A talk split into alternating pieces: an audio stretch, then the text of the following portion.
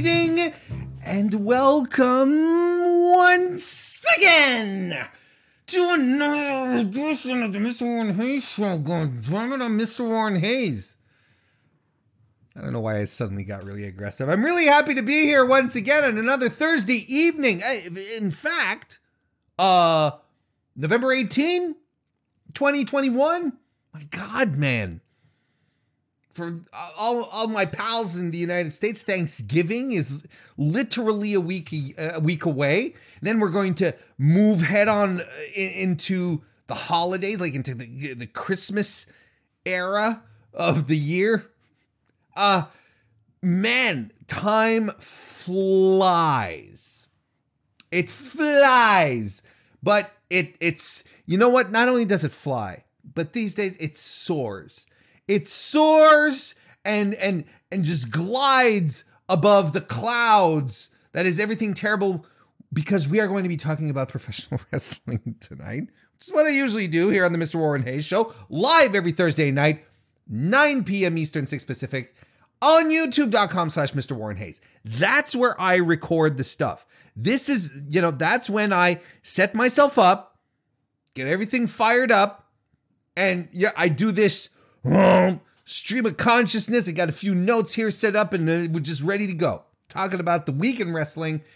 And I appreciate you tuning in. I appreciate the people joining me live here tonight to join along with my thoughts, share some thoughts themselves in the very, very alive chat room that I have on every Thursday night, because we've got Robert Larry here again as well. Always, you know, the original, the OG crew, like the first, not the OG, but the, what's the word I'm looking for? The crew that are always here first every week.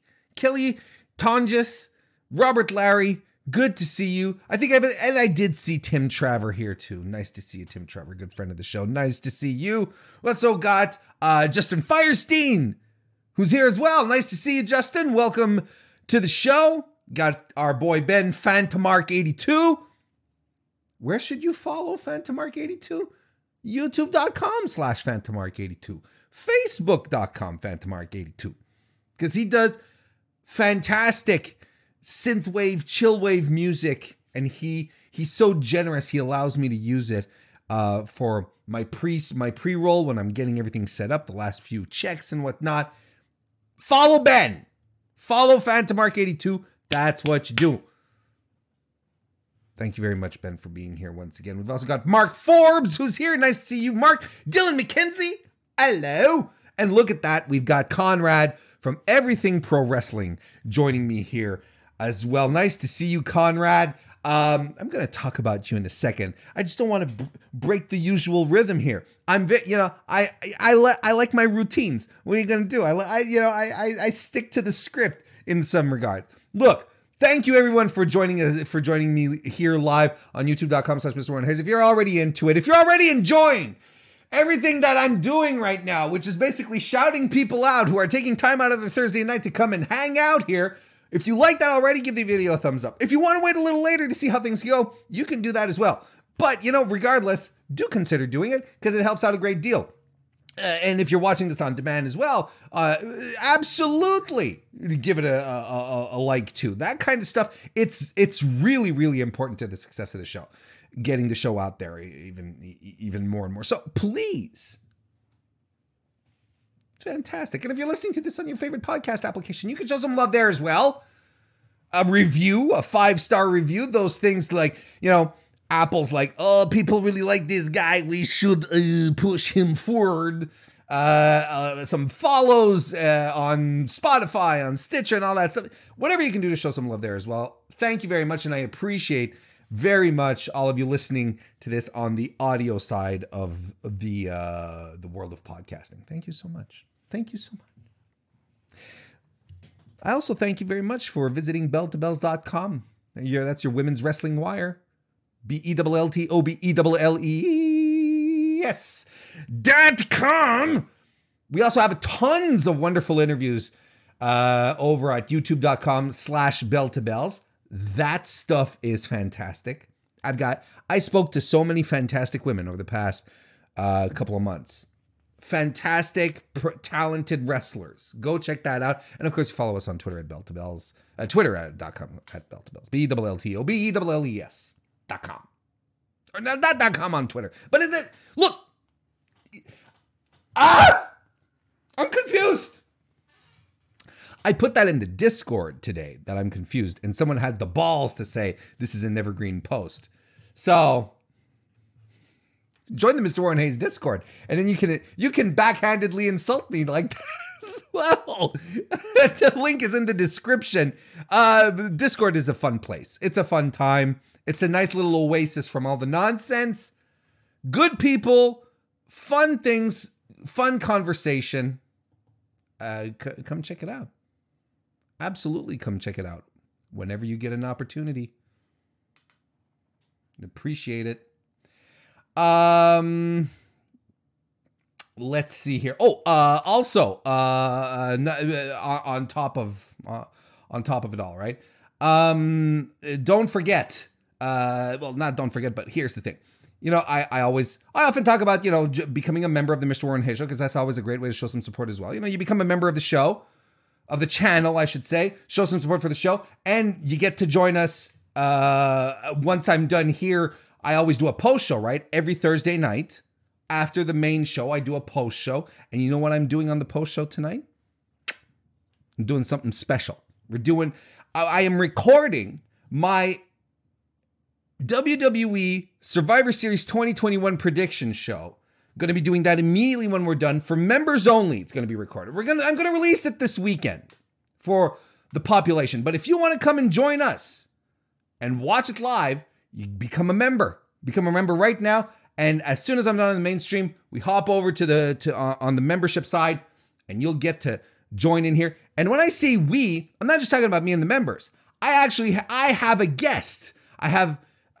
He's here in the chat. He popped up. And I was like, hey, there he is. But you know, Conrad from Everything Pro Wrestling is going to be joining me tonight. And we're going to be talking about Survivor Series. My God, man. Like, if you want to hear me rant about, you know, I don't want to give any spoilers because I'm saving this for the members tonight. If you want to come and hear me go off on certain things related to Survivor Series, please do. Come join us. It should be a good time. It'll be fun. And, you know, I'm going to try and keep the interactivity going with the members as well.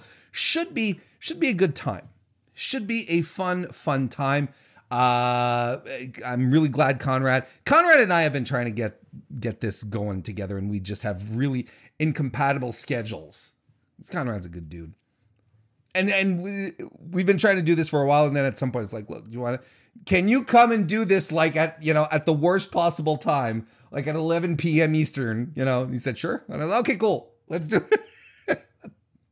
So I'm glad he's going to be there. It should be a lot of fun. Become a member today. And then you can join us tonight in the chat, in the Discord. Discord calls coming in. It's going to be a good time. It's going to be a lot of fun. You can also leave a super chat as we go along here. And I will read your question or comment live on the air as we're going around, town, along the town, up and downtown. I don't know what I'm talking about anymore. So once I start getting into that mood, I think the most logical thing for me to do at this point is to just move on and get things started. Ladies and gentlemen, here is the weekly wrestling inspection.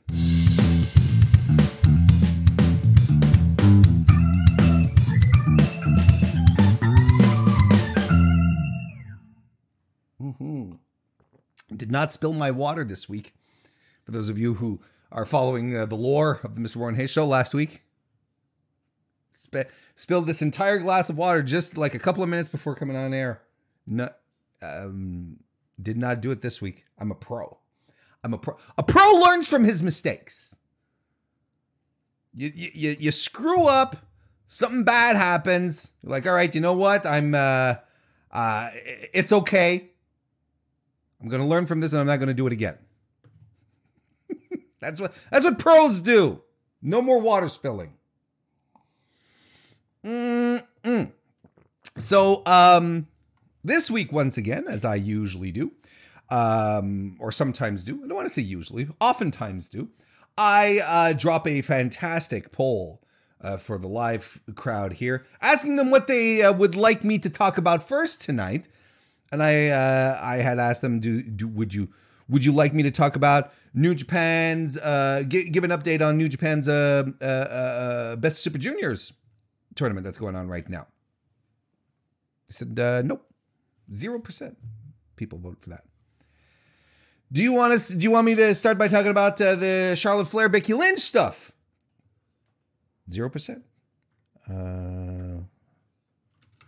Said no, yeah, no. We don't want you to. We don't want you to talk about that to begin with. So I said, well, do you want me to do my Full Gear review? And 100% of peoples have decided that that's what they wanted me to start off the show with this week. And whoo, Nelly, let's go right ahead and talk about this fantastic pay-per-view. Now, straight off the gate, I'm here. I'm sure you're saying, first of all, no, actually straight off the gate, hello to 5th generation Carney Joseph with it. Welcome to the chat, sir. Welcome to the chat. So this is what we're going to start talking about. Now, the main question, like the one that I'm sure is burning inside you right now, like a conflagration of conflagration. That's the word, right? Conflagration. Hang on a second. Conflagration. If I could spell that, it'd go better. Conflagration. Yes, it is. Conflagration. Yes. The conflagration that is consuming your insides right now. I am convinced of this. Ladies and gentlemen, you are asking yourself, you're saying, Warren, did you think that Full Gear was a better pay-per-view than All Out 2021? And I'm the answer to this is not a resounding, but it's a very clear-cut no. I don't think it's a better show overall than All Out was. I think All Out was special. It was lightning in a bottle. Everything connected. Everything made sense. That said, Full Gear is absolutely not a terrible show. We're just comparing to the cream of the crop here, right? When you're comparing to, like, you know, the top, the tip tops, you know, it's like everything is going to be a little not quite as good beneath it. But Full Gear is a far cry from being a bad show. This was a very entertaining pay-per-view event. Extravaganza, I would say. Let's get talking about it. We'll get into the match. And chat, let me know what you think. What did you prefer? Full Gear or All Out? I want to know.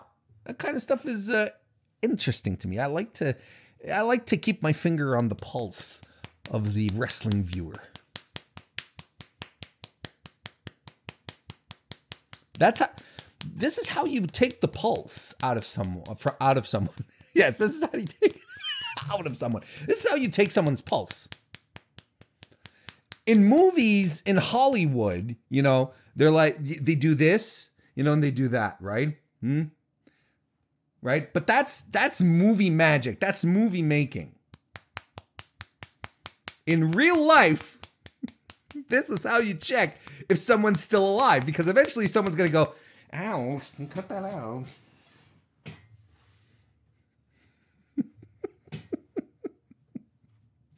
Mohammed Suleiman, nice to see you. And Swiss Roll Chris, good to see you too. Welcome to my CPR lessons. This is what we're doing tonight.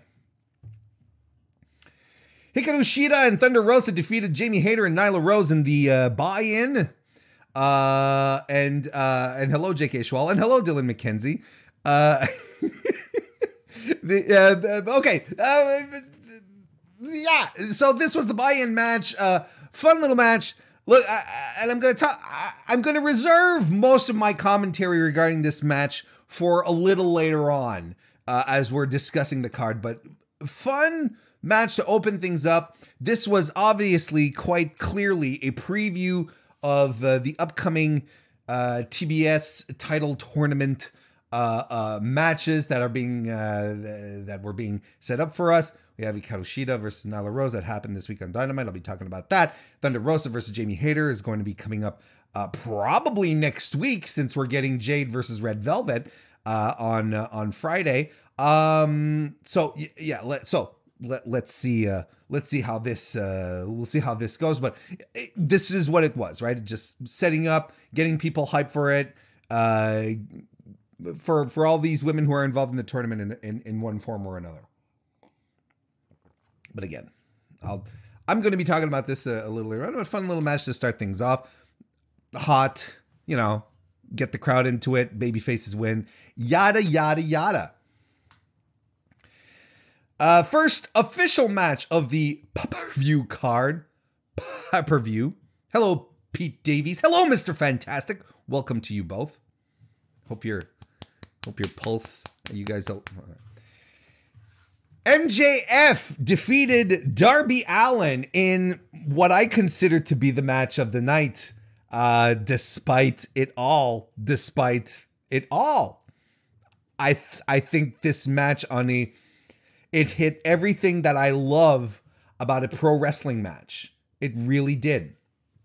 MJF came out dressed in purple, because this was coming from Minneapolis, the home of Prince. And he came out dressed in purple, and I was like, of course. It was more like a lavender, for being honest. But I'm sure that was a shot. Pew. I was like, of course MJF is going to come out dressed as perennial babyface Prince in his hometown, right? But this was an excellent wrestling match. MJF is great. And there, I don't know why there's a bunch of people. Look, I can appreciate that folks weren't aware of MJF's in-ring prowess because they weren't familiar with his time in MLW. I can't blame people for not watching MLW, right? Not because it's bad. It's just difficult to find, to watch. Just, not necessarily easy. So if you were unfamiliar with MJF, and you're going like, man, this guy can go. This guy's amazing. How I thought he was a chump.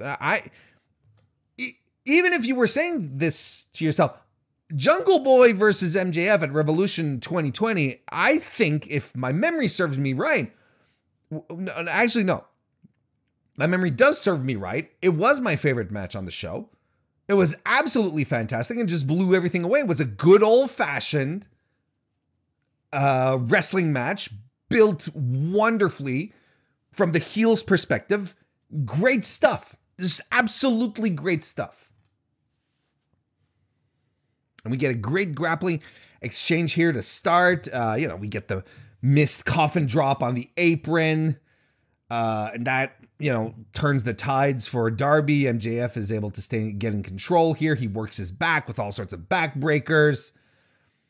That insane tombstone on the apron. My God. And then we get an insane coffin drop on the floor. I'm like, Darby! Stop, Darby! Show some self-love. And Sting comes out as he keeps Wardlow and Sean Spears from coming to the ring to try and screw things over. And it all comes to an end when MJF challenges Darby to hit him across the head with his skateboard, right? Darby refuses and he's like, nah, I'm not going to do it. But that allows MJF... all this misdirection allows him to put... The ring, the diamond ring on his finger, and plonk, just clocks Darby across the chin and gets the win with a side headlock takeover, as MJF said he would do. He said, I could be, because remember in the buildup, he said, Darby's great, but I don't think he's a great pro wrestler. I could beat him with a side headlock takeover, and look at what he did.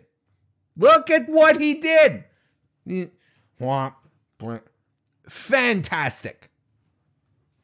Loved this match. Absolutely loved this match. I think it had everything. everything going for it. What a great way to kick off a pay-per-view. Oh, and you know what I forgot? This is what I wanted to check before actually coming in to do, and I'm just thinking about it now. I wanted to check to see how many AEW pay-per-views started with the heel winning the first match. Because I don't think it's happened very often. I really don't. I don't think that's happened. I'm pretty sure. Look, I don't want to say that I'm convinced that this is the first time it ever happened, but I'm also pretty sure that this is not the first time that it happened. Wait, what am I trying? No, this is probably the first time that it happened. Anyway, we'll see. Let's see what else. Okay, we've got next match here, right? Yeah. We've got Swiss Roll Chris left us a super chat. Thank you very much. It says more releases with a frowny face. Is WWE releasing more people right now? Are they being announced? No way. And Heather in the chat just posted some. What? What? What? What?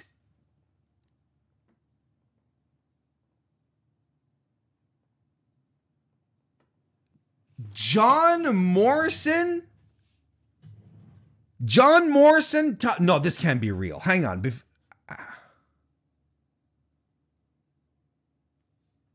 What?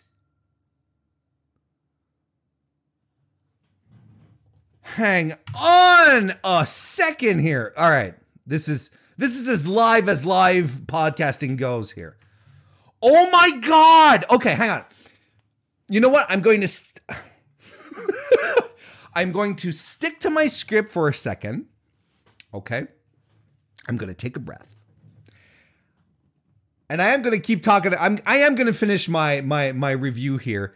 And then I would appreciate anyone who's in the Discord.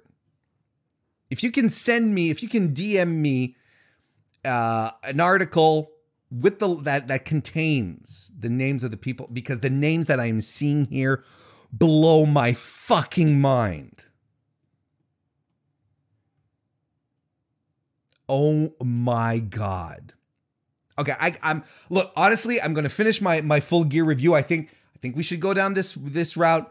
Then we'll come back and we'll have some live news here. Holy shit balls. Oh, what is wrong? Okay, here we go. Let's keep going. AEW World Tag Team titles were defended successfully by the Lucha Brothers, defeating FTR. I thought this was an entertaining match, a strong match. You know, this full gear was happening on the anniversary of Eddie Guerrero's passing, of course. Dax at some point goes for the Three Amigos, but he gets interrupted on the last one, which was good. Got a great crowd reaction. Ray Phoenix hitting the frog splash was absolutely fantastic. And that got the Eddie chants going in the arena as well. That was amazing. And you know what? The Lucha Bros. Here's my thing. The Lucha Bros are exciting, and they know what to do to excite a crowd. And they're just explosive like that, right? I think, you know, FTR, to a degree, yeah, FTR are very good.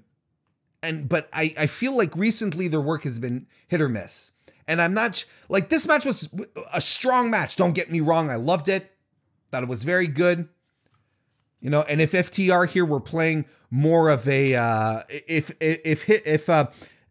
were playing more of a solid heel group here, a solid heel duo here, I think that it paired off, it squared off wonderfully with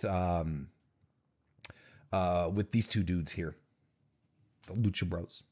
It was all right. It was fun, but maybe too much of a Styles clash. I don't know. Maybe too much. Then we had the finals of the AEW World Title Eliminator Tournament. Brian Danielson defeated Miro by referee's decision. Commentary noted, right, that Danielson never defeated Miro. Never, ever defeated Miro. And this was fantastic that they mentioned it. And it goes into a thought that I had that I can't remember who actually told me. It's been a couple of weeks, but I mean, like, it's something that I have noticed, and a lot of people have been noticing, that the lore of AEW, right, is the lore of wrestling. Like, wherever you've been, whatever you've done, that's the lore that you work with. You're not in some like hermetic bubble, you know, where actually lore and history can be retconned in whichever way you want, right? But when you get to, so when you get to this point and they're mentioning, you know, Miro is, Brian Danielson has never defeated Miro. I'm like, okay, cool. That's great. And that's all you really needed to know. Didn't necessarily have to say in WWE. We all got the reference. We all know what we were talking about. And I like it. I like that what happens outside of AEW isn't necessarily, isn't tossed aside, right? I like that. This was a big match with a big match feel. Miro's, and here's the story of the match here. The Miro is a monster. Danielson has no quit in him. Miro can beat you up. Danielson can tear you down. Those were the styles that were going head to head here, and it worked. I liked it. I thought it was a good, strong match. I was expecting something maybe a little more violent. I think we probably would have got something a little more violent, but you know, I liked it. I thought it was fun. Strong match. Then we had the Falls Count Anywhere match between where Christian Cage and Dino 210 defeated the Super Click, Adam Cole, Matt, and the Jacksons, aka the Young Bucks. I thought this was fun. I thought this was really fun. Bunch of crazy spots, some fun plundering.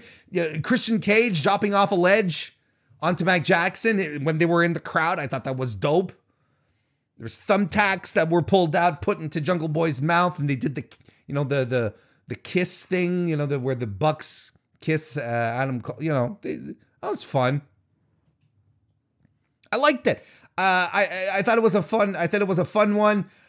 Triple BTE trigger on the stage, on Luchasaurus, right? Who also gets thrown off the stage as well. That was a lot of fun. And Jungle Boy gets the win by hitting a concerto on Matt. And that was part of the story here. You know, Jungle Boy had refused, you know, to do any kind of mean, nasty, hardcore shenanigans, right? He had sort of avoided doing it, but at this point here, this was a lot of fun that he was able to, that he found the courage to do it. And I think moving forward, you know, everyone keeps saying, you know, well, when are we going to talk about Jungle Boy and the main event thing? When is he going to start going on a singles run? When is he going to start winning titles? Maybe this is the start of point. Maybe this is where, you know, Jungle Boy, like I really believe that the minute we start calling him Jack Perry officially, right? Or Jungle Boy Jack Perry, as, you know, JR, you know, keeps ramming down our throats. But the minute that he does that switch where he abandons the Jungle Boy stuff and moves on, I think that's where it's really going to be. That's really where it's going to take charge. Maybe in this circumstance here, you know,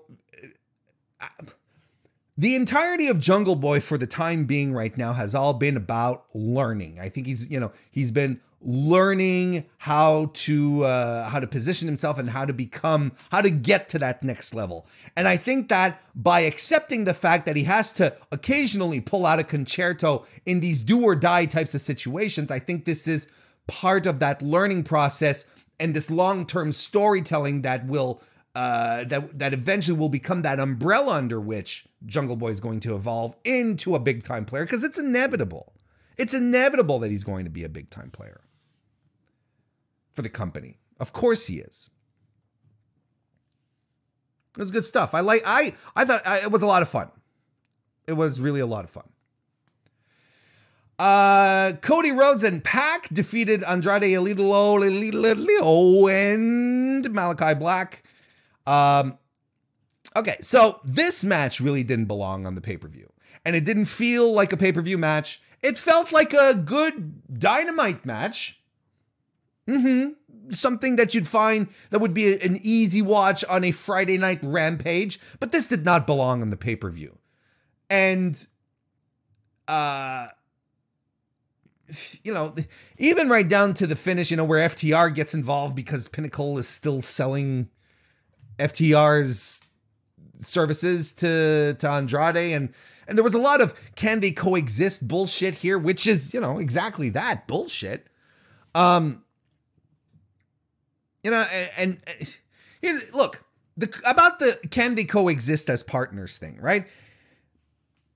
It's driven into the ground. And I've seen quite a few people tell me, or tell other people as well, mostly, you know, it's like, well, AEW doesn't do it very often, so I'll give them a pass. Now, I'm not going to give them a pass. I think this kind of storyline, I think this sucks because it's a trope, right? And look, if AEW is going to lean into the universal lore of wrestling, I think at the same time, they need to lean into the universal tropes of wrestling and be like, well, right now, this can they coexist stuff is being driven into the ground by these other guys. Maybe we can try something else.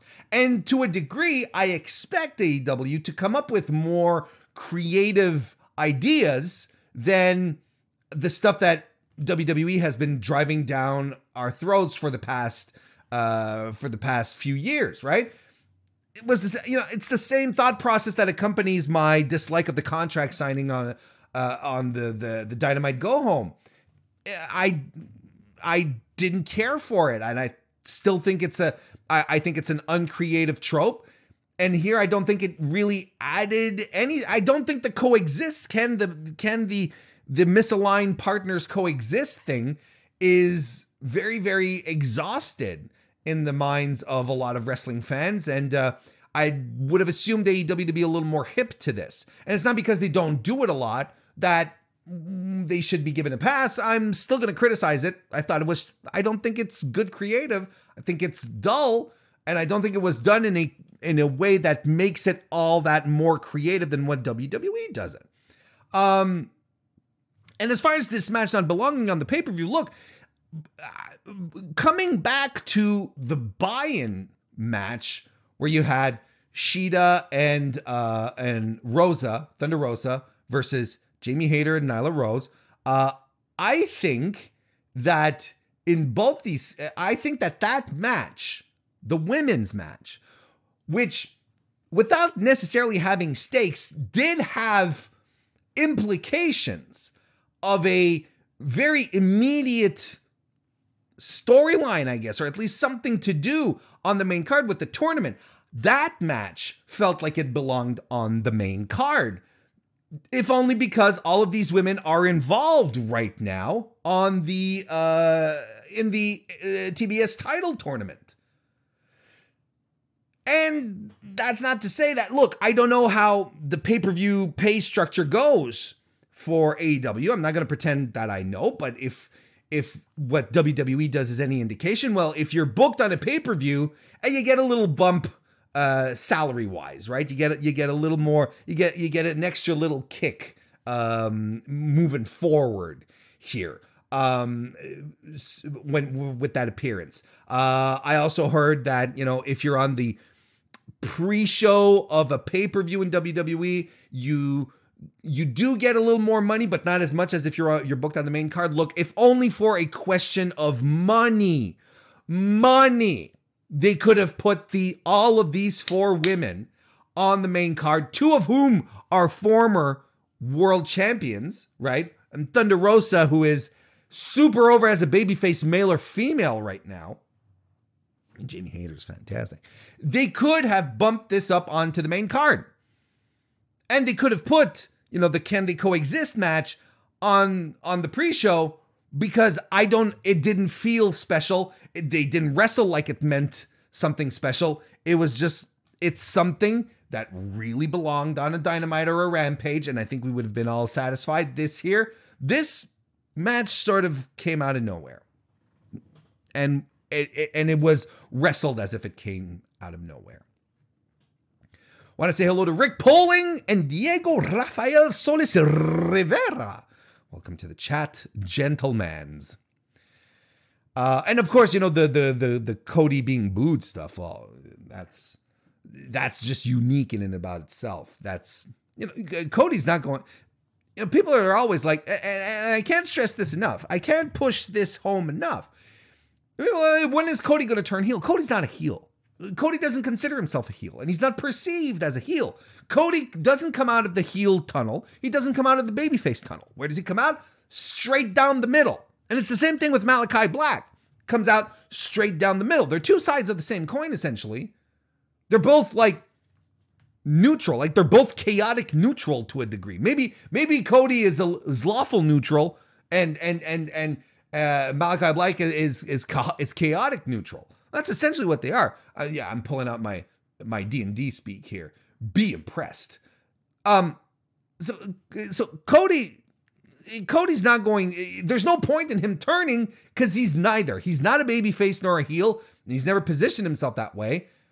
He's only been in matches where he was expected to get certain reactions, but there's no point in turning him. Just let the crowd react whatever way they want to react. He's not going to change.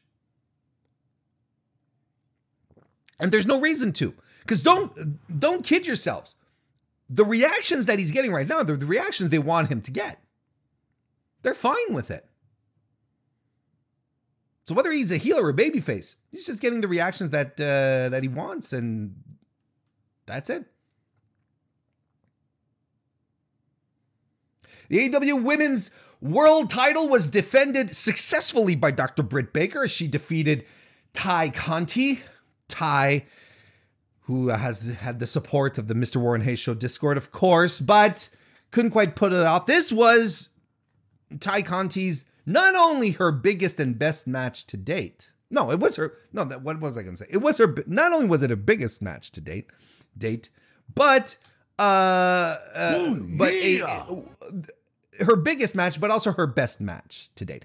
And look, I thought she did fantastically. This was a bit of a final exam. I don't remember who said that, but I thought it was a very good, a salient way to sum it up.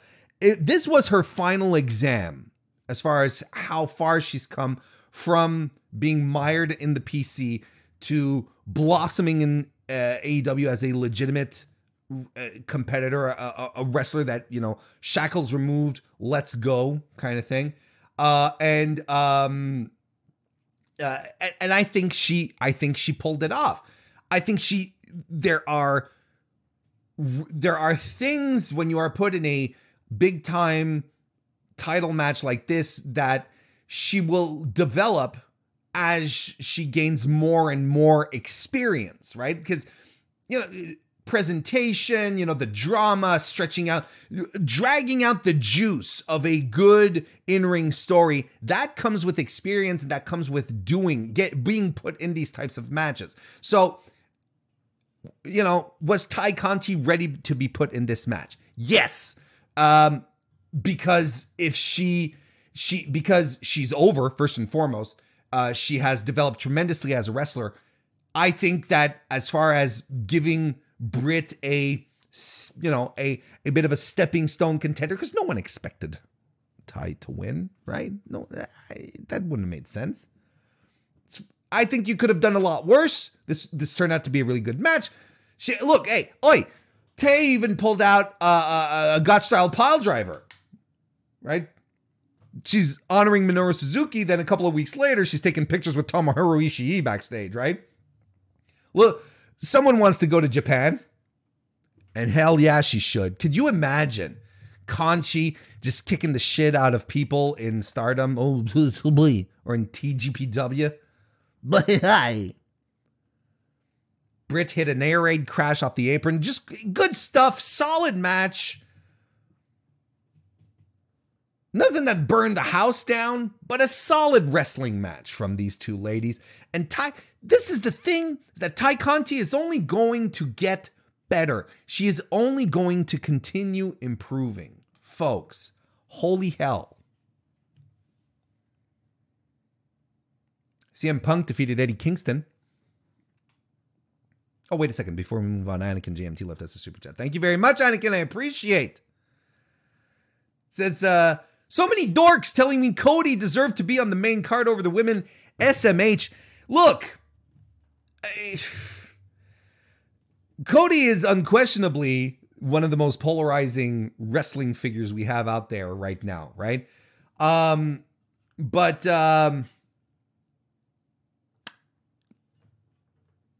There was no reason for this match to be on the card. There was nothing I think putting Cody Black 3 on the pay-per-view would have made a lot of sense. This match did not make sense.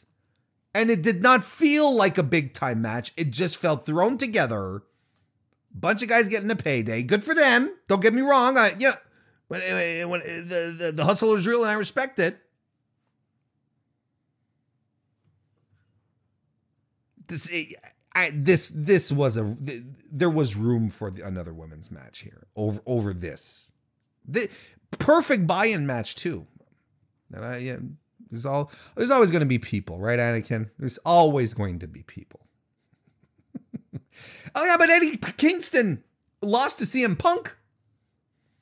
And I love this match, and I'm debating whether if it's my second or third most favorite match on the card. I'm not quite sure yet. Because this is another pay-per-view success for CM Punk, where the storytelling does all the work. And this is something that this is something that CM Punk excels at. And it is his in-ring storytelling. Because every match he's had so far in AEW has not been a 5-star classic. Hasn't been, the match that tore down the house, that, blew people's mind. He didn't blow our minds with his work rate. It's nothing like that. CM Punk communicates a match. That's what he does. He makes you feel about this match. Makes you give a shit about what's going on. Give him Eddie Kingston, who is capable of doing the exact same thing. And look at what we got here. From the pre-bill back fist that Eddie Kingston used to body CM Punk, right into Punk delivering the best go to sleep he's hit since returning. It was all visceral, authentic. Yes, they did a fantastic job with that legendary promo 2 weeks ago on Rampage, and the buildup and the timing of Eddie's, article as well, going over his journey, his struggles, his mental health issues. This whole story leading up to this was very clear, but we got to this point where it's like these guys, where we believed it. And I am privy to believe that there is some sour grapes here between Kingston and Punk. I'm not ready to say that they're chum best friends, top buddies. Phil has a reputation from years and years in the business of, doing what's best for Phil. That's his reputation, and okay, that's fine.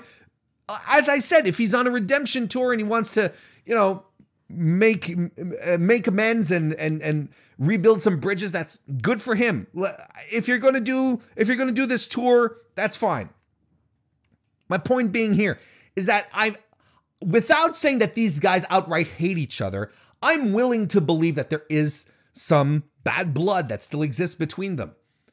And they were able to convey that in this match because it felt real, it felt authentic and visceral, that they don't like each other. To the point that CM Punk gets busted open in the most fantastic visual. and Eddie flipping him off at every occasion that he got. And I swear, guys and gals and non-binary pals, Eddie Kingston is the modern day Dusty Rhodes. That is the only and best comparison that I have, and it makes complete sense. He is the everyman. He is the guy who has struggled for everything he's got. He struggled against others trying to push him down. He struggled against himself. Struggled against his own dark desires. But he made it. He scratched and crawled his way, and he was ready to give it all up. He was ready to just toss it all away, but he never said die. And if that isn't the most 21st century thing right now, the most basic 21st century narrative, I don't know what is. Eddie can, and because on top of that, he cuts real emotional promos every single time. That's what he is, man.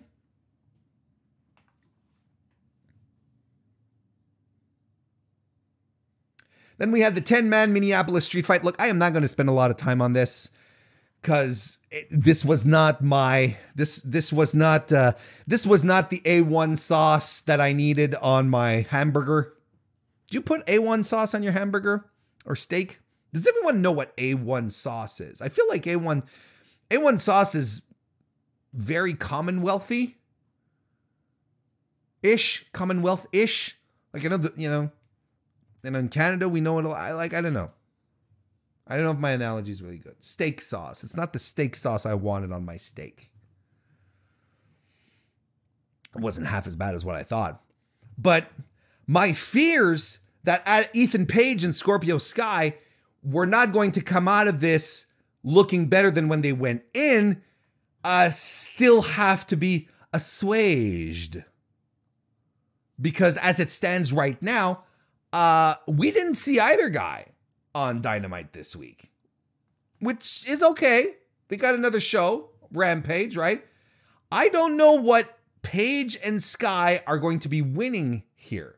I don't know what they've gained. I don't see it yet because the Inner Circle won. And of course they were going to win. They weren't going to let the Jim Cornette incarnate win this match. What are you talking about? I mean, the spots were, you know, with Lambert were fun, very old school managerial, you know, cheesy stuff. That's fine. I had a giggle. But, I mean, clearly this was a palate cleanser for the main event, right? Between Kingston Punk and our main event, which we are going to talk about, where Hangman Adam Page defeated Kenny Omega to become the new AEW World Champion. And stop saying World Heavyweight Champion. There are no weight classes in AEW. That's a dork who challenged me earlier this week on Twitter. It was like, oh, because I was asking, I just wanted to get some opinions, right? Should Hiromu Takahashi become a... do you think that Hiromu Takahashi will ever become a transition to a heavyweight? Which is possible. Got a lot of very interesting opinions. And one guy says, he just has to go to AEW and all the vanilla midgets are considered heavyweights there. I'm like, bro, there are no weight divisions in AEW. There aren't. Well, there's none in WWE either. It's not a heavyweight title. There's a cruiserweight title. There's weight divisions.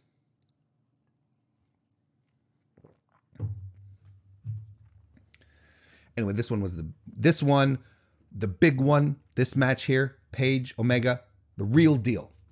And what will forever make this match special, friends, is the story of Hangman Page. One that started with him failing. Not only failing, and we're going back to 2019, not only failing at capturing the AEW World title, but failing at becoming the top babyface, becoming the top guy, the guy that everyone was going to latch on to. Started with him trying to find acceptance, then with his friends, and that didn't work out. his friends were going off on other paths. He couldn't relate to that. He needed something more real. They had these grandiose ideas. He just couldn't relate to it. He needed something that he could connect to. And he finds it in cowboy shit. And he gave us the definition of what it is. And then he hits the pinnacle of the company. And that is the story that is going to stick. That's what's going to make this match fondly remembered by AEW fans. And this was an extremely good match. We got a lot of Don Callis nonsense to begin with early on, which grinded my gears, but I understood why it was grinding my gears, but it grinded my gears. I felt there was a little too much of it to begin with. Then they start hitting the spots, man. Page hits the moonsault to the floor. Omega hits a huge sunset flip powerbomb off the top rope. Dragon suplexes everywhere. I think he even does one on the apron, if I'm not mistaken, right? Then Page hits that insane moonsault fallaway slam, right? Which was just fantastic stuff. And then we start getting into the end sequence here. Page goes for the buckshot lariat. Omega pulls the referee in the way. We start getting V-triggers from Omega. Then the Young Bucks come out. And then, I started like, oh, motherfuckers. And the Bucks come out. You have Matt Jackson goes on one end of the ring. Nick Jackson goes on to the other. And the Bucks had opportunities to get involved in the match, to interfere, keeping Omega from doing buckshot lariats on Kenny Omega, but they didn't. They sort of just looked at him and it's like, "No, we're good. No, we're good." They both did it, and that's significant. It's significant because if you go back to some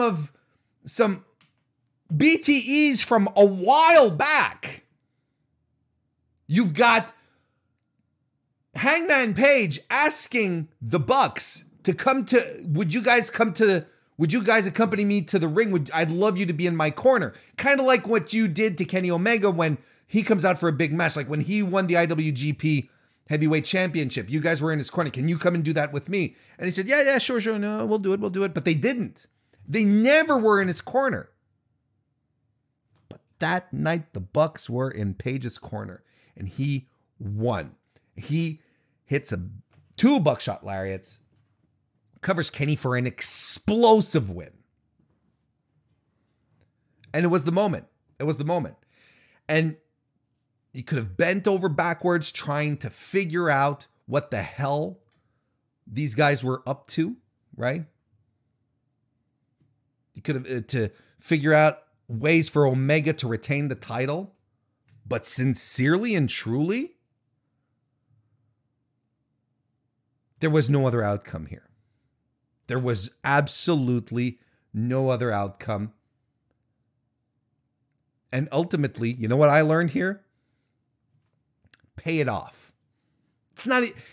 This is what the default answer to anyone who tells you about a shitty storyline, something that you don't see where this is going, where you see an angle, you see something happening, you're like, I don't understand, this looks stupid.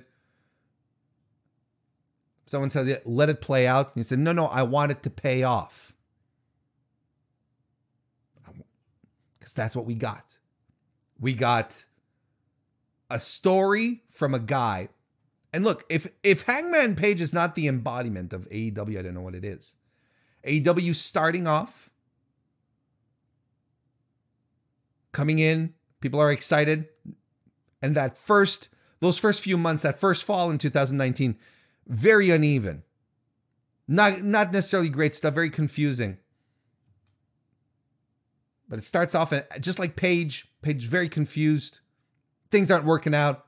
And as the promotion starts getting bigger and more successful and being successful in the ratings and so on and so forth, so does Hangman Adam Page.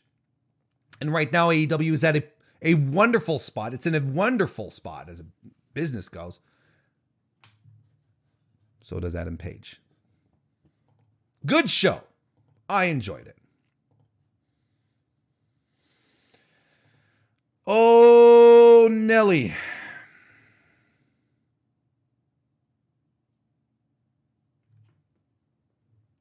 Are you ready for this? I'm gonna talk about the releases. I'm missing. I'll try to talk about Dynamite last night, but the releases are happening, or have happened, or are still ongoing. As it stands right now, it is being reported, it's from Fightful,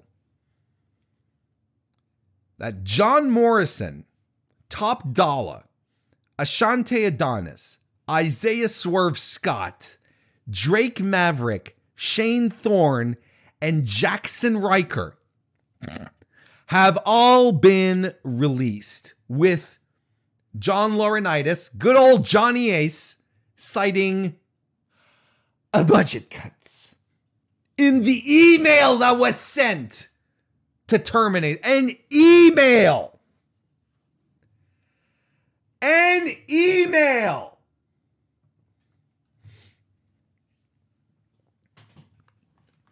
Okay, are you ready for this? I'm already getting hot under the collar. I'm taking my cardigan off. By the way, don't forget, become a member of the Mr. Warren Hayes Show channel once we're done here, after we're done Survivor Series. Predictions. That's what we're talking about. On Tegan Nox. Is Tegan Nox really? Yes, Tegan Nox. Jesus Christ. Okay, I'm going to start with Tegan Nox. I'm going to start straight off the bat with Tegan Nox, because this... Oh my God. Okay, so... Tegan Nox, as you will recall, was a competitor in the original Mae Young Classic. There we go. I'll get the words out. She was a competitor in the original Mae Young Classic. Blew out her knees, right? She comes back for a second try, gets injured again. And they do this whole thing with her. Do you remember? She was fighting Rhea Ripley when she got to her original injury, if I'm not mistaken. Was it the original? I think it was the original. She was fighting Rhea Ripley. And what did Rhea Ripley do? Rhea Ripley, who was a heel at the time, did the perfect heel thing. She took to Twitter and she took credit for the injury. She was like, ha ha ha, you dumb bitch, or whatever. She didn't say you dumb bitch, but it's like, I took you out. I'm the one who shelved you. You're out of here. And in the meantime, WWE does videos where they show Tegan crying backstage, doing all the things. And then later on, doing the inspirational comeback story, showing videos of her in physical therapy, trying to get back on her legs, literally. Triple H there, encouraging her and hugging her and saying, yeah, you got this kid, kind of thing. And we're all looking at this and we're saying, they have a built-in feud for her return. It is built in. They have everything in their possession right now to create an extraordinary babyface out of Tegan Nox. And what do they do?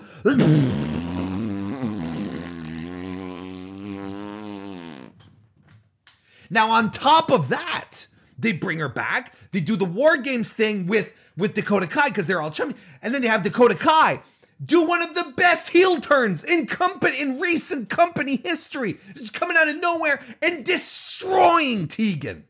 Destroying her.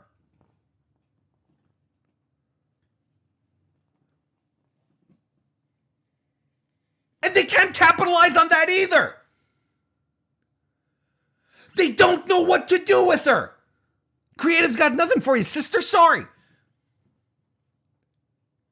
And probably the best thing that they could have come up with for her, creatively speaking, in their brainworm environment, is to have her come up to main roster with Shotzi Blackheart, fucking Shotzi Blackheart, who is a charisma bomb with the tank. They're wearing leather. They're coming down. They're two like little Spitfires, right? And they... fighting for a shot at the titles and so on and so forth.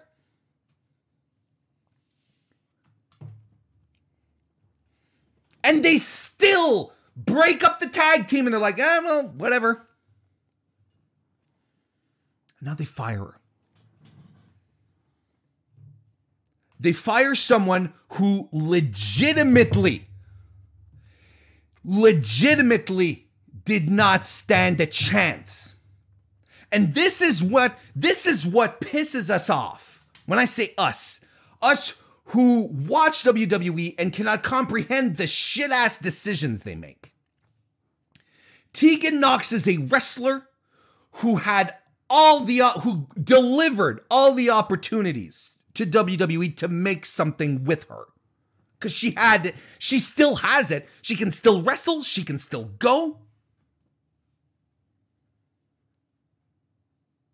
She's fantastic. She's got that babyface charisma. She's got it. Well, we don't know what to do with her.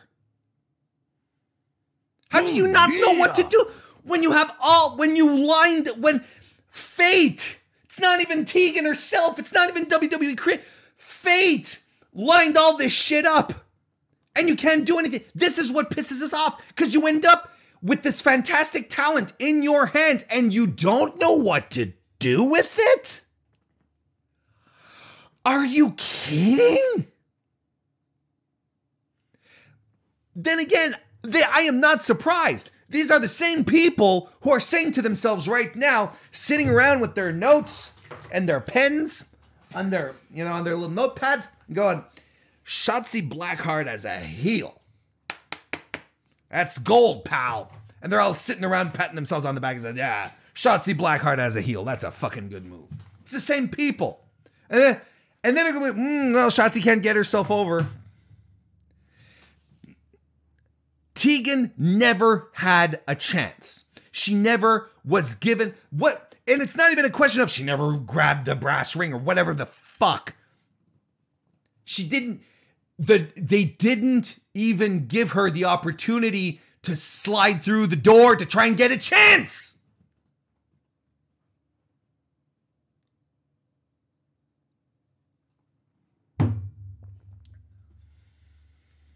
She's probably going to go back to Nixon Newell, which is fine, which is what I knew her as, and I was like, Tegan Nox is kind of weird. Nixon Newell, ultimately, she's going to be fine. Don't get me wrong.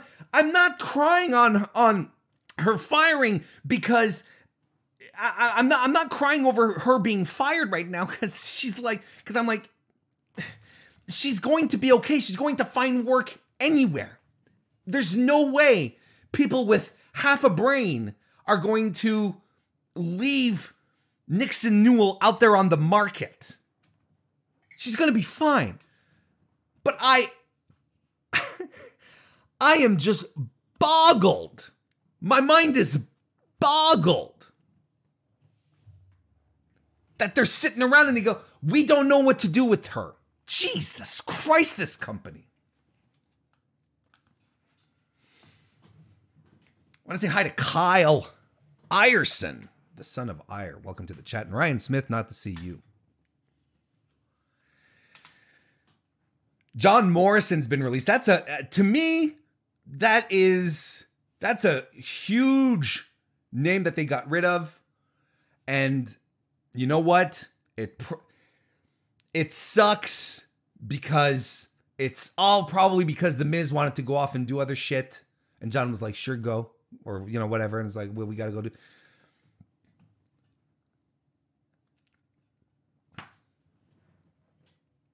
Here's the thing.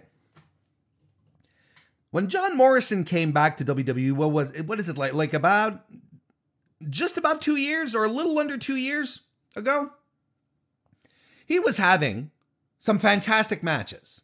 And he was actually doing, some of the usual John Morrison tropes where you're like, oh, well, Starship Pain, will hit once out of every 3 shots. All that stuff. The king of parkour. Like, what the fuck? The king of parkour. What does that even mean? He's jumping off of barricades and wrestling. That's not parkour. That's wrestling in 2021. But he was having legitimately good matches. Very entertaining. He was doing some of the best in-ring work I've seen him do. Does the tag with The Miz, and they do, you know, like the stuff with The Miz was outrageously obnoxious, and I, you know, it's still not my cup of tea, and it's, you know, the music videos and the thing that was interesting despite it all was how much charisma he did have with The Miz. But I think the main problem here is how tightly wound he was to The Miz as an act. And you have the proof here, where it's like, well, without The Miz, what are we going to do with him?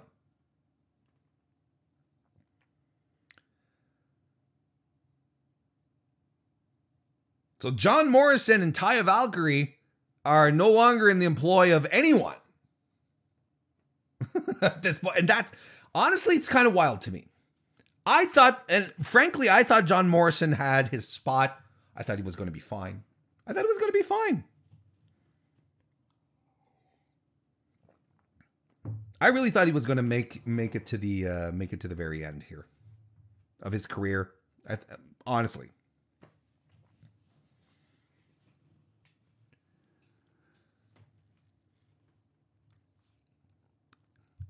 Top Dollar, Ashante Adonis, and Isaiah Swerve Scott have all been released. That otherwise known as Hit Row.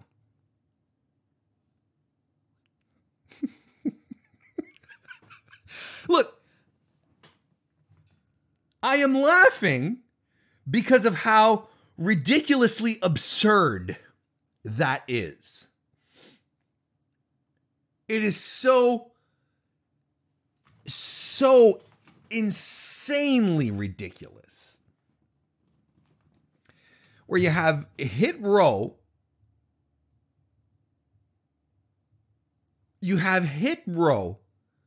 become a real hot commodity on NXT. Something that had people buzzing about something happening on NXT that was legitimately interesting, that was captivating, that got people excited. They were like, oh, this is actually good, right? And to the point where before they actually do the 2.0 transfer thing, the lot of them get called up because that's how hot an act this was.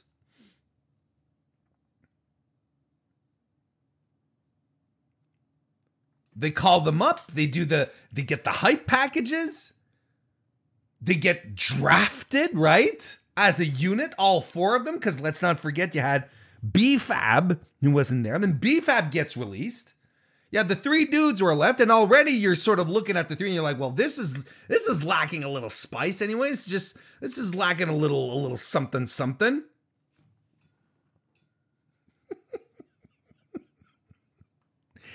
And then they announced today that the rest of Hit Row is gone, or they did not announce, but they fire them.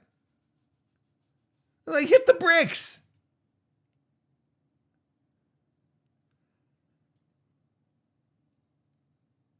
Now, Isaiah Swerve Scott, Shane Strickland, I guess we can go back to calling him, and Ashante Adonis, fantastic wrestlers. And again, these are dudes who are going to be fine. They are going to get work, whether it's on the back on the indies, or you know what, a guy like Shane Strickland has definitely, absolutely a spot in AEW. That's a guy who is tailor-made for AEW. They'll be fine. I can only marvel at the ridiculousness of this inane level of, what is it? Booking, creative, shifting things around. Top Dollar, though. Top Dollar didn't necessarily make himself any friends. And quite honestly, he's got a mouth on him. He can talk. He can pick fights with well-established wrestlers. But He ain't as good as he likes to think he is. This guy's he's a PC product. And that's the other wild thing, right? This guy's he's a PC product. Born and trained in the PC is Top Dollar. And they tell him to hit the bricks. Now, was the thing with Jinder Mahal, was the, I don't know.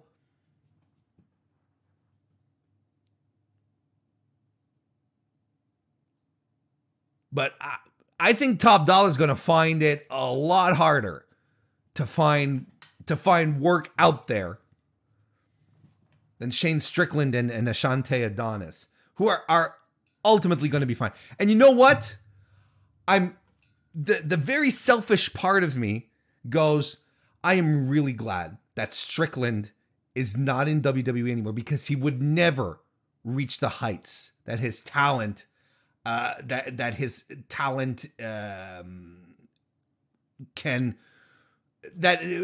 will never reach the heights justified by the amount of talent that he has, because that guy is amazing.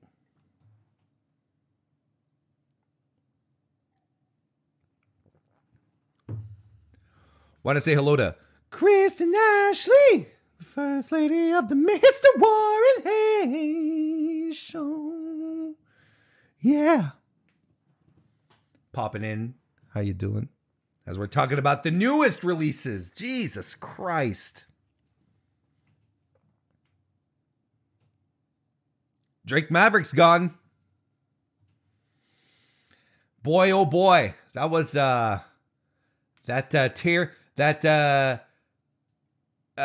tearful release video from about 18 months ago. That was worth its weight in gold, wasn't it?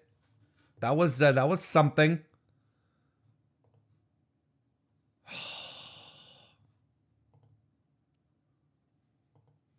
I feel bad for him to a degree, because he really worked hard to get it. He really wanted his job back, his job back, and he got it back, and he was returned and then booked. And then here's the thing, is that these people, Jason PS3, nice to see you, by the way. Welcome to the chat. The thing here with Drake is that he's not. It's not a question, again, of this guy being, it's not a question of this guy being a bad wrestler or being untalented.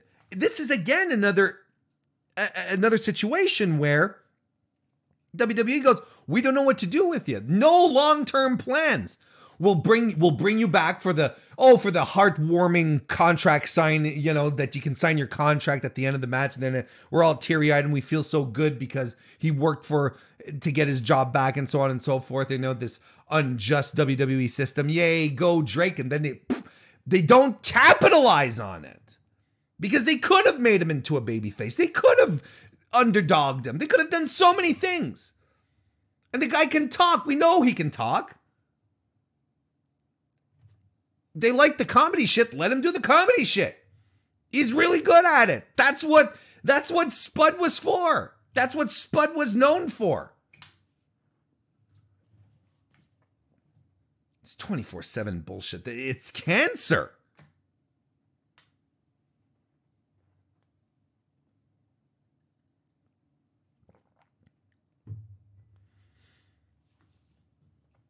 Shane Thorne got released. I mean, look. They tried with Shane Thorne, but again, like, did they try hard enough? Then again, they wanted to saddle him with some kind of Crocodile Dundee gimmick. Maybe it's for the best, you know, kind of thing. You're like, well, you know what, Shane? Maybe, sure, you know, the guaranteed weekly checks are nice for sure, or bi-weekly or monthly, whatever, you know, but. That blows, man. And they released Jackson Riker, and yeah, well, I mean, I don't know why it took them that long. That's my level of commentary regarding that that situation there. And Jackson Riker. Look, like there's two levels you can look at this. You can look at you can look at his morality, or you can look at his wrestling, right? You can look at either. And if you want to be extremely objective and keep all of, you know, the politics out of it, right? Which is fair. If you really want to do it, like I can, he sucked. He always sucked. Not good. I don't know why they thought that this, there was some potential. He stunk. Hit the bricks, man. And then on top of that, he's a racist weirdo.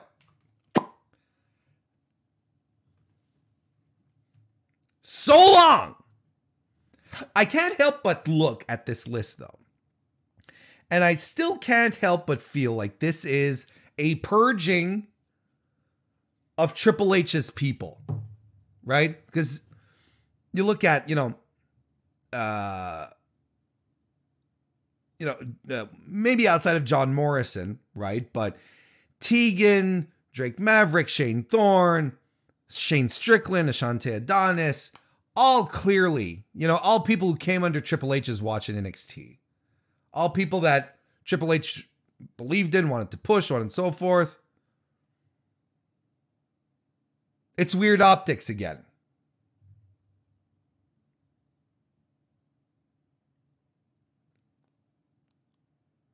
Oh, Top Dollar, how the mighty have fallen. Welcome to the world of professional wrestling. Oh, that guy, he's got to be getting roasted right now on Twitter. Something fierce. But hey, look, it is a long fall from such a high horse. It really is. Be humble, guys, gals, non-binary pals. Humility, it goes a long way. Makes you look human. Makes you feel like you actually understand how things work in the world. And that your own station could one day be in danger and that you might need help, right? I'm sure he doesn't care. That's not the point, but... And their budget cuts again is the reason. And of course, time and time again, we'll just keep, we'll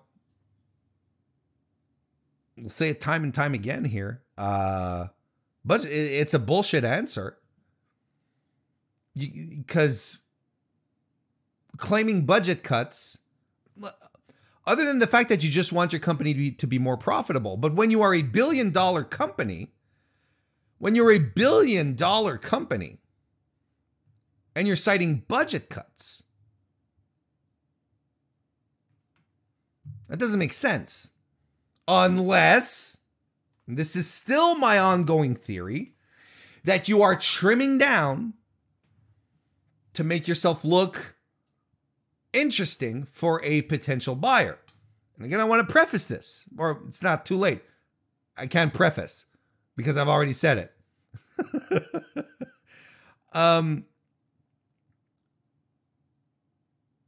But I want to underscore the fact that I don't think WWE is selling this year, maybe not even next year. But I am convinced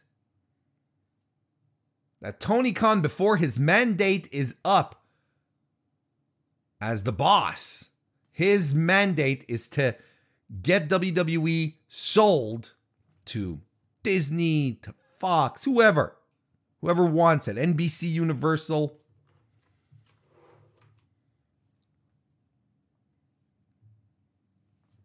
Because there's no reason to be dumping this much talent. And again, look,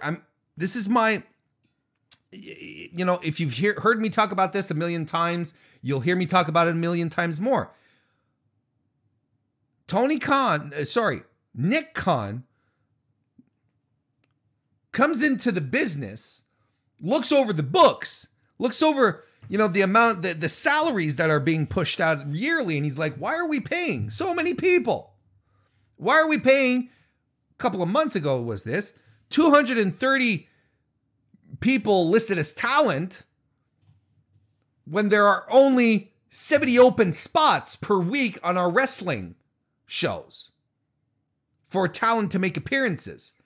This guy looks at the spreadsheets and like, this does not make sense. And again, this guy is not a carny. He didn't come up through the territories like Vince and Bruce and Johnny. He looks at this as a business,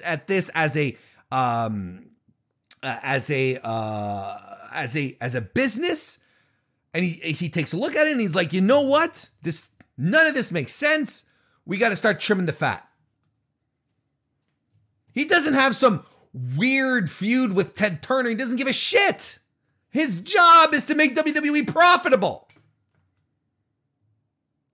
And I don't see any entertainment business or even a sports team, whatever, having only spending millions of dollars on salaries, but only being able to use 30% of that talent on your shows or on your matches. It doesn't make fiscal sense. But this is Vince hoarding talent because he didn't want the others to get it, because he wanted to starve the indies, whatever you want to call it. That's what he does. Nick Khan has no time for this bullshit. Like, thank you. You're gone. Trimming the fat.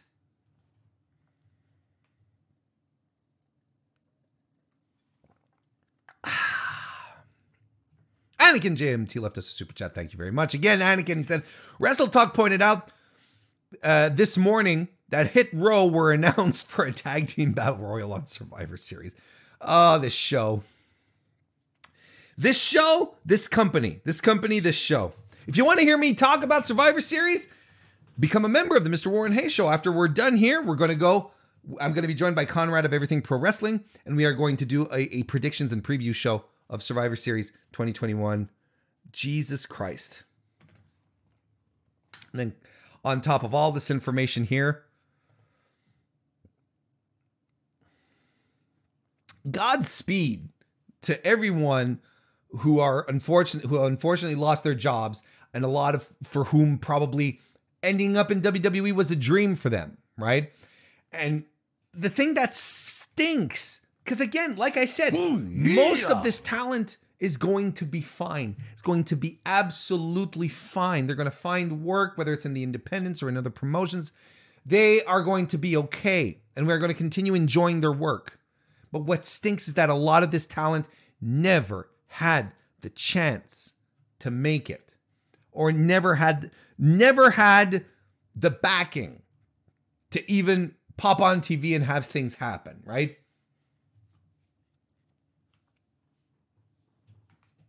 Because when creative, look, Drake Maverick and Killian Dane, when they had their tag team, I thought it was a very entertaining pairing. The dynamic was fun. It was a legitimately fresh take on the can they coexisting. They were leaning into it. That was the joke, right? And I liked it. I thought it was entertaining. It was fun. Then at some point they split them up. Oh, we got nothing for you. Whose fault is that? Yeah, he couldn't get himself over. It was over. And creative decides to pull the plug. By the way, shout out to Elias, who avoids another set of cuts. And he hasn't been on the show in months. That said, I like Elias. Don't get me wrong. I'm not trying to say, oh, you should be fired. No, I like Elias. It's just another round of cuts, and Elias is still employed by the company. Wild.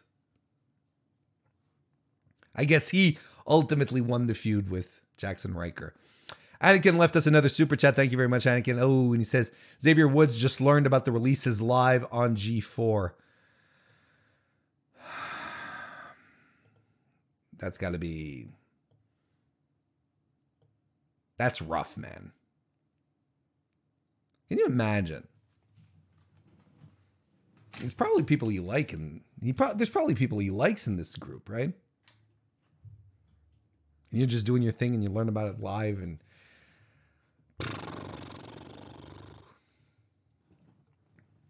anyway, thank you for the super chat, Anakin. I appreciate it. I've had my dose of WWE here.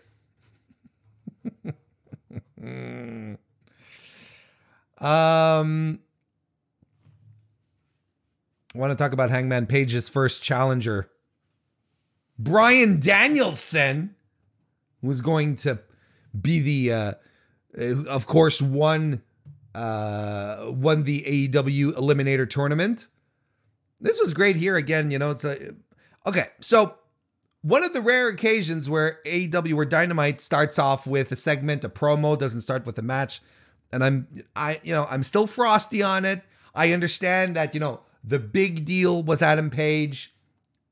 That's what people were tuning in to see. It was National Cowboy Shit Day yesterday. That's what people were tuning in to see. They wanted to see Adam Page come out with the title. And I can understand that. That's fine. I'm not a fan of your wrestling show starting with anything else than a wrestling match. That, you know, you guys know this by now. This is very personal. But I mean, you know, the segment was effective because the idea here was for Danielson to come out and become an asshole. And that's exactly what he did. One of the thoughts that I had when Full Gear ended was like, bold move, AEW, to go and take beloved career wrestling legend Brian Danielson and put him in the first, as your first defense against your newly crowned babyface champion, Adam Page. Very bold to split the audience like that. Who are they going to cheer for? I didn't consider that they'd turn Danielson heel. I was like, well, how are they going to pull that off? People like Danielson so much. Look at how they're going to do this. Look at what happened. Daniel Bryan, full asshole mode. Comes to congratulate the champ. Says, I'm disappointed I'm not getting another shot at Kenny Omega. Ooh, shot number one. Page responds and he says, well, at least I beat Kenny Omega in under 30 minutes. Ooh, that's a great comeback. I liked it. But Danielson continues. He says, you know, you were talking about all the stuff that's cowboy shit. Wrestling wasn't one of them, right? And he said, you know, he said, wrestling, that's part of me. That's part of what I do. When I won the world championship at WrestleMania, and yes, he uses the word WrestleMania. That comes out of his mouth. On AEW television, when he said WrestleMania, I wrestled the very next night. And you're sort of like, oh, Paige, you won the title on Saturday, and now it's Sunday, Monday, Tuesday, Wednesday, 4 days later. And you're not defending it. And you're like, okay. All right. Asshole Daniel Bryan, asshole Bryan Danielson, asshole Daniel Bryanson. Yeah, like very good stuff. Right. And look, this goes to my point earlier that I was saying that the lore of AEW is the lore of wrestling, right? It doesn't matter. We know he came from WWE. Why hide it? Why pretend that it never happened? Brian was a superstar in WWE. Well, why would you pretend the opposite? Why wouldn't you say WrestleMania? They talked about Wrestle Kingdom on AEW TV before. Talked about the G1. You know, they talk about other promotions and their big events. Anyway. So I like that for that. But basically, Danielson says, I hear, Hangman, you're very good at coming up with excuses for losing. He says, when I beat you, I don't want any excuses for what you lost the title. They end up brawling. But here's the thing. This is where it's been so low-key wonderful, and why they're able to pull this off like this. First of all, Brian Danielson, he showed, right? He showed that he is able to, on a dime, just be a cool baby face or a shitty heel on a dime. He knows how to work the crowd on that level. Fantastic stuff. But look at this. This is the thing you have to keep in mind. What did Brian Danielson say when he came into AEW? He said, I want to kick some heads in. He said he doesn't want to come around and go, yes, yes, yes. Ooh, you know, it's like, there was nothing on that. There was nothing for him to come out and say, he didn't come into AEW to be a friendly, happy-go-lucky guy. He wants to fight people. He wants to hurt people. That's what he's been saying all along. And it just so happens that he's been fighting heels most of the way. So we've been cheering for him, and we've been cheering for him because we're happy to see him wrestle again, so on and so forth. But it all makes sense.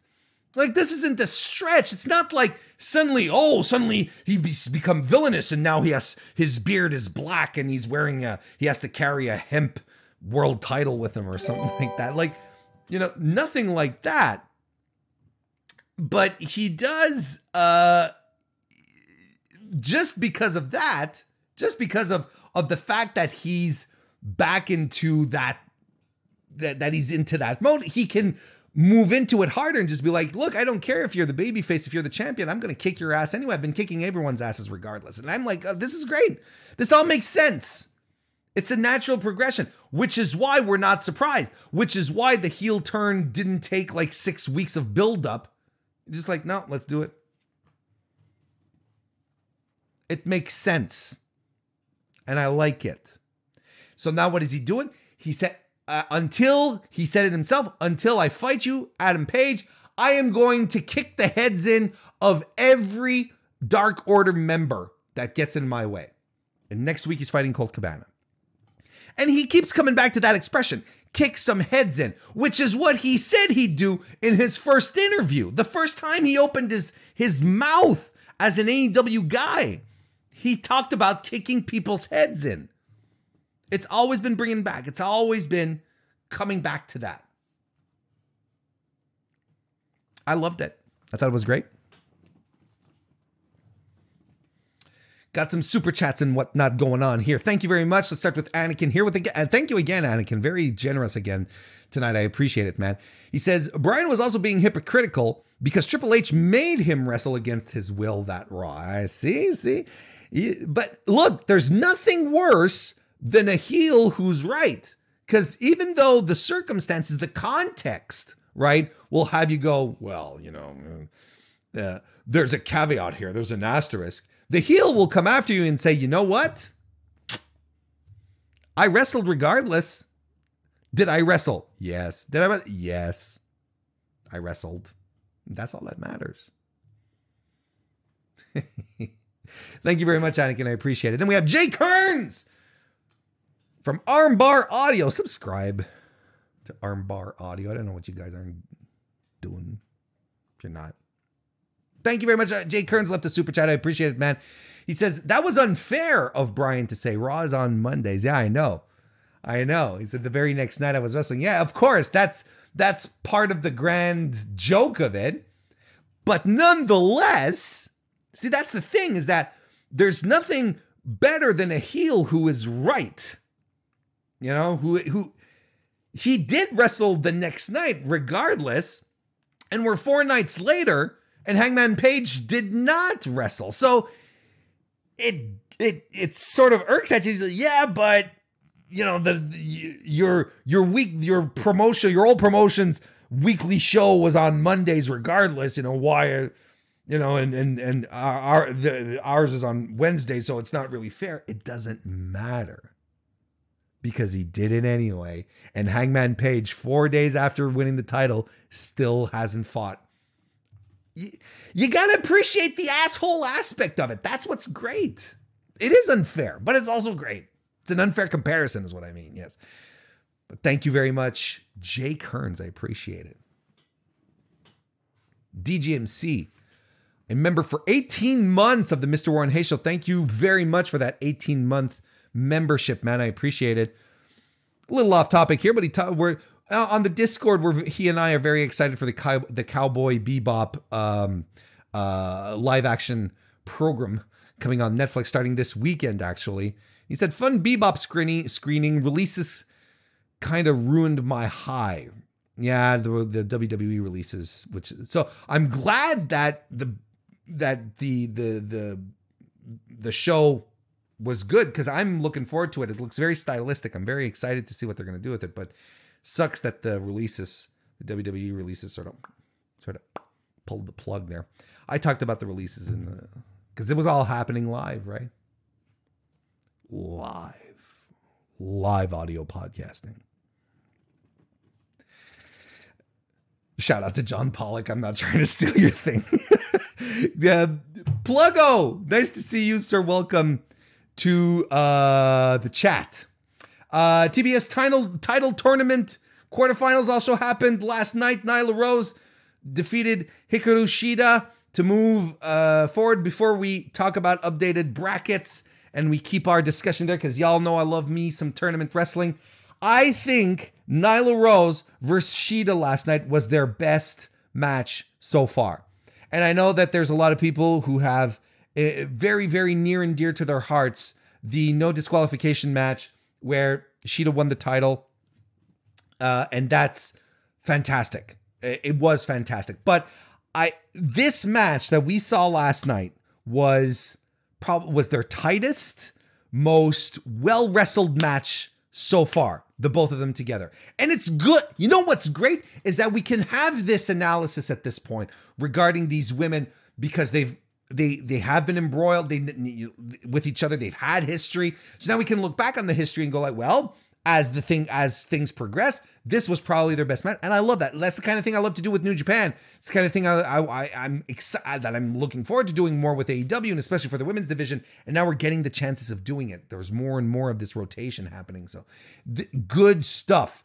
And I really, really think this was their best match. I really and sincerely do believe this was this was the best Nyla and Shida looked. The DQ match was fun, but I think that the DQ stipulation was there to as a little smoke and mirrory. Let's put it that way.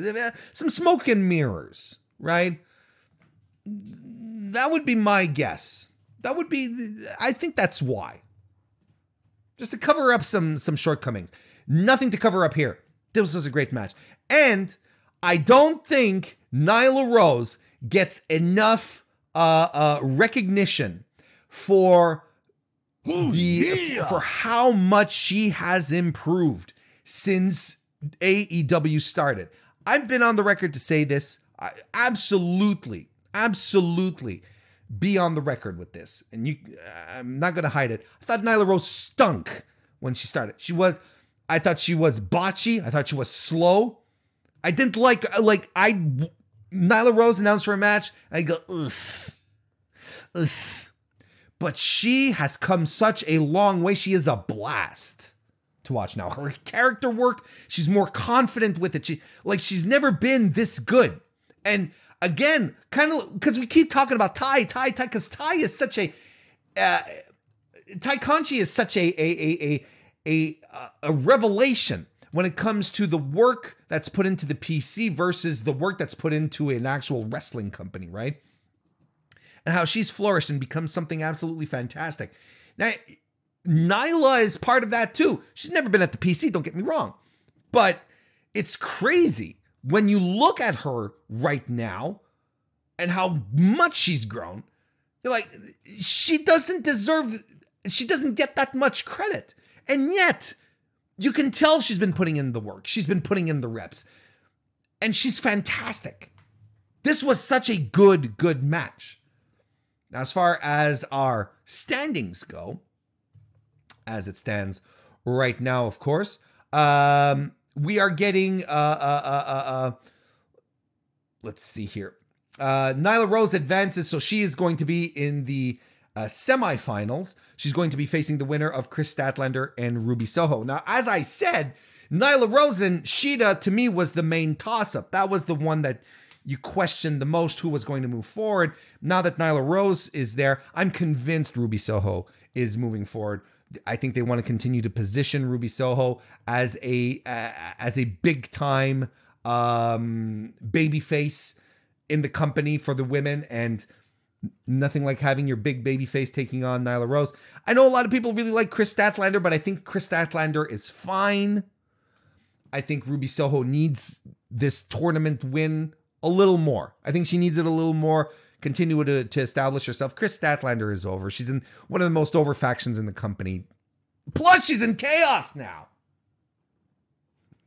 She's fine. She's absolutely fine. So we'll see when that match happens, but I still think Nyla Rose, Ruby Soho, semifinals in that part of the bracket, with Ruby Soho going forward into the finals. On Friday this week, tomorrow, we're getting Jade Cargill versus Red Velvet, and I still think Jade Cargill is going to go forward. This is great, though. This is great, and I love AEW leaning into it with the promos and the vignettes that they've been doing, leaning into the history between these two women. It's their third match that they're going to be fighting. Jade Cargill is 2-0 against Red Velvet. Red Velvet is still a perfect choice to help Cargill look like $1 million bucks, and that's what she's going to do. That's her job. She's reliable. She'll do it. It'll be fantastic. Jade Cargill is going to go forward, but this is my little asterisk here. If you did want to do an underdog story, Red Velvet is the woman to do it with. Like, if you wanted to have her pull off a surprise win over Cargill, that's instant appreciation. People will pop huge for it.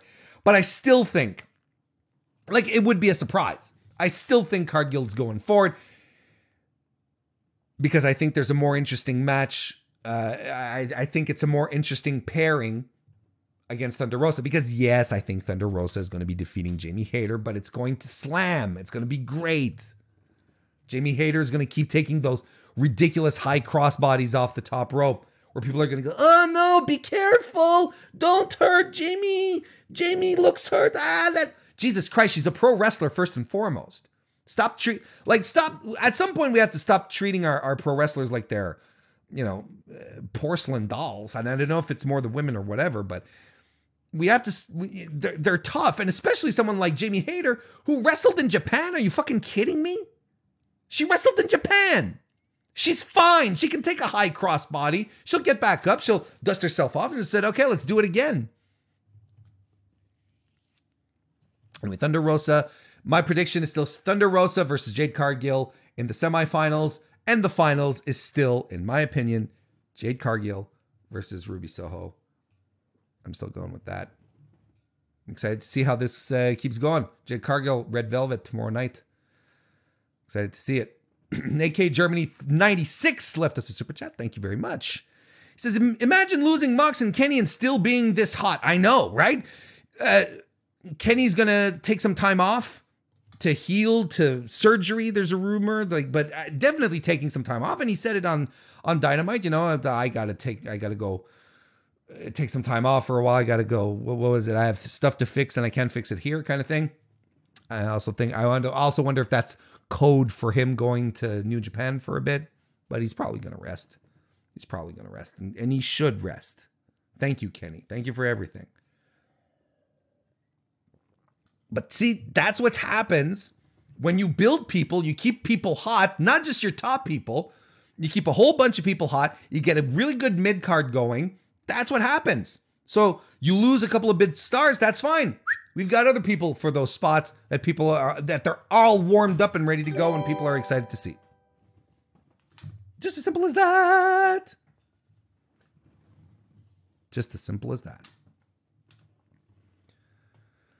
Hey, look at this. Evan Wright. Thank you very much for the 12-month membership. I appreciate it, man. He says 12 months of running out of pops and no casuals. That's right.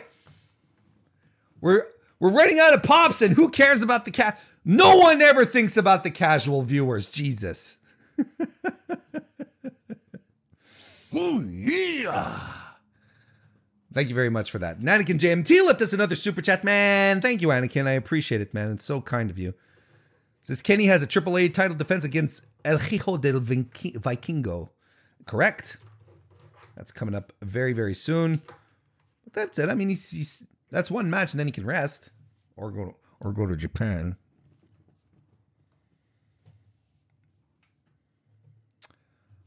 I want to give a big I know a lot of people really liked the main event last night, and you know, Sammy Guerrero and Jay Lethal, and that's absolutely fair. I definitely have issues with Jay Lethal being signed, and this is very personal. I mean, look, there's no other reason you come here and listen than if to not hear my personal views on pro wrestling and how things are going, right? I mean, so of course everything is very personal here. But you know, the signing of Jay Lethal was very weird to me, and it's really on two factors. The first factor is, yes, he is a 2 decades in veteran. He's very good at what he does. Charismatic, very good mic worker. But when they announced the signing, my first thought, legitimately, is what does he bring to the table that other guys on the AEW roster right now can't? And there are people currently employed by that company who bring the same skill set, the same type of promo delivery and whatever, that Jay Lethal has. So I don't quite get the signing. It came out of left field. And especially when it comes to the Ring of Honor people, I'm looking at him and like, look, you sign a guy like Brody King. Brody King doesn't look like anyone on the roster right now. Maybe a little outside of Malakai Black, but you know what I mean. Like, he's a big guy, super athletic, throws himself around, has a very, very special kind of charisma and aura about him that people really dig. He stands out in an AEW locker room. Jay Lethal, I don't know, man.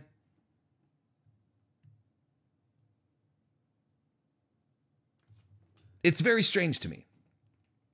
And Lethal, well, comes with a substantial amount of baggage between speaking out allegations from Kelly Klein, from Taylor Hendricks. Kelly Klein filed suit against Sinclair because they were supposed to investigate it. Never did. Taylor Hendricks lost her job.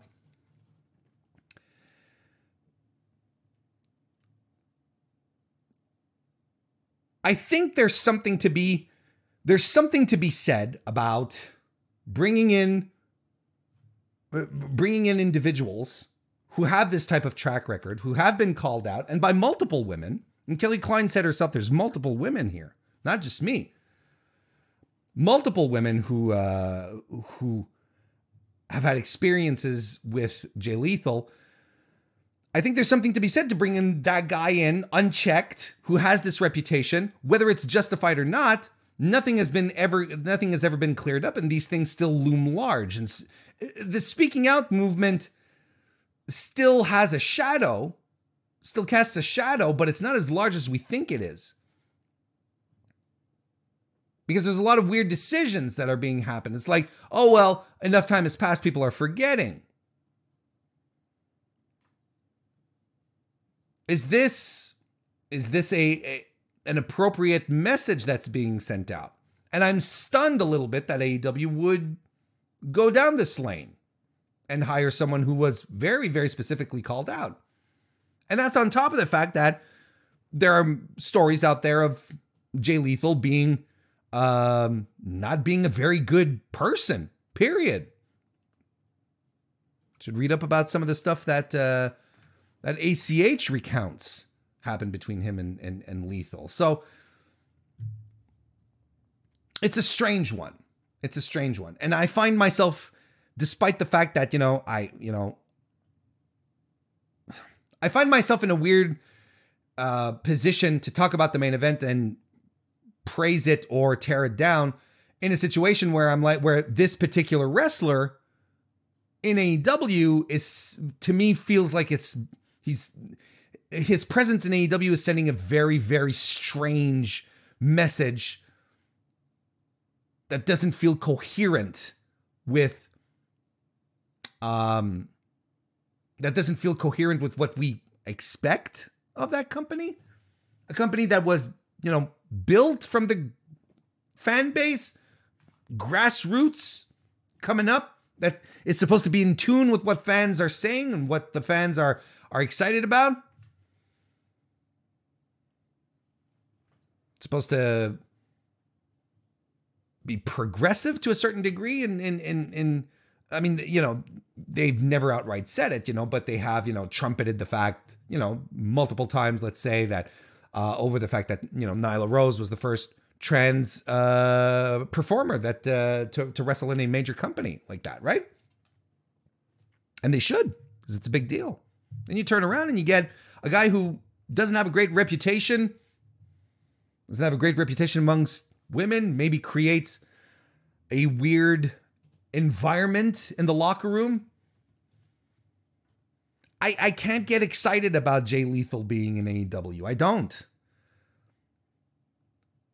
For the speaking out stuff, for his baggage, but also for what he brings as a performer.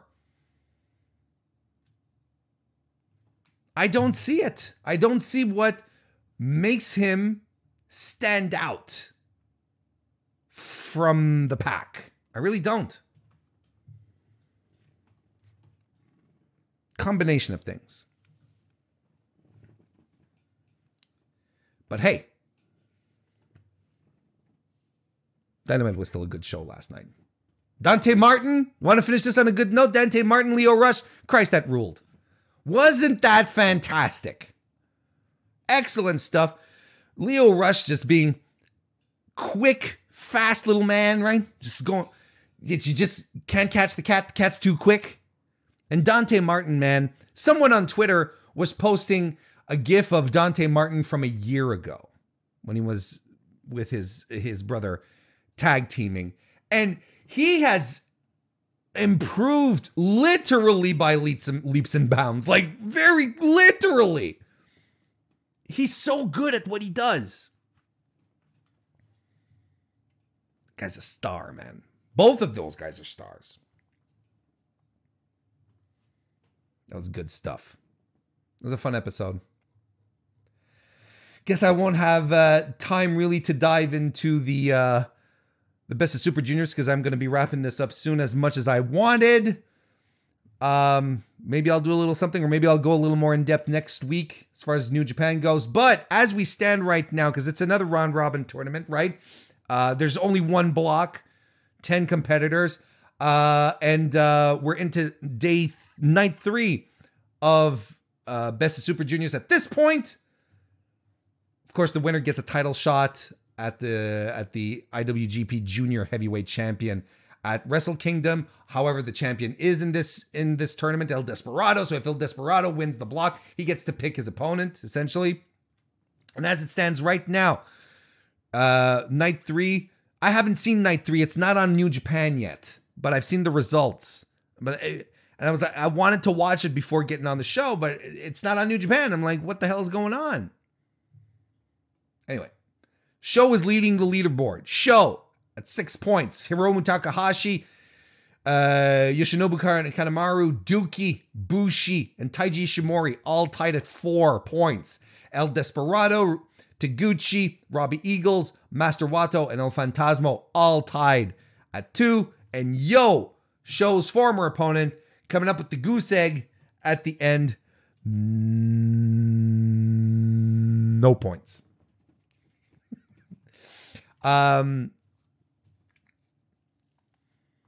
Shows.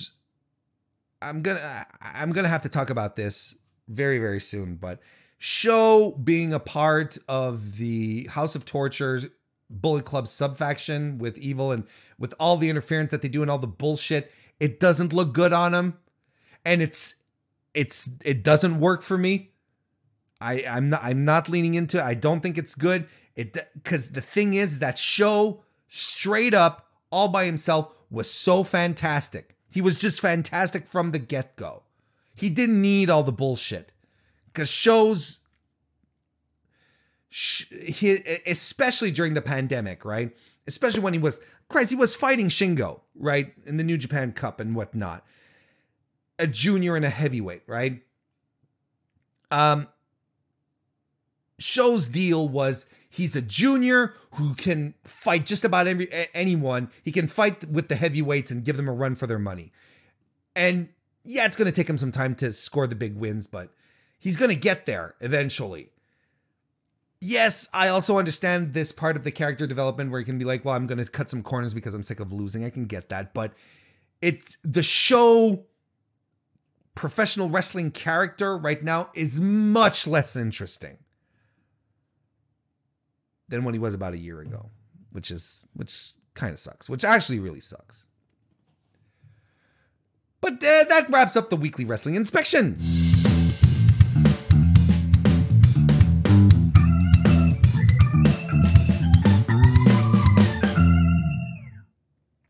Well, I am going to wrap this one up for this week, folks. And remember, members of the Mr. Warren Hayes Show channel, come stick around. I'm going to be recording just in a few minutes. I'm going to be recording my my prediction show with Conrad of Everything Pro Wrestling. We're going to be starting in just a few minutes, so please stick around for that. That's going to be awesome. It's for members, so you can still become a member. Join us in the live chat. Join us in the Discord. It's going to be awesome. It's going to be a good time.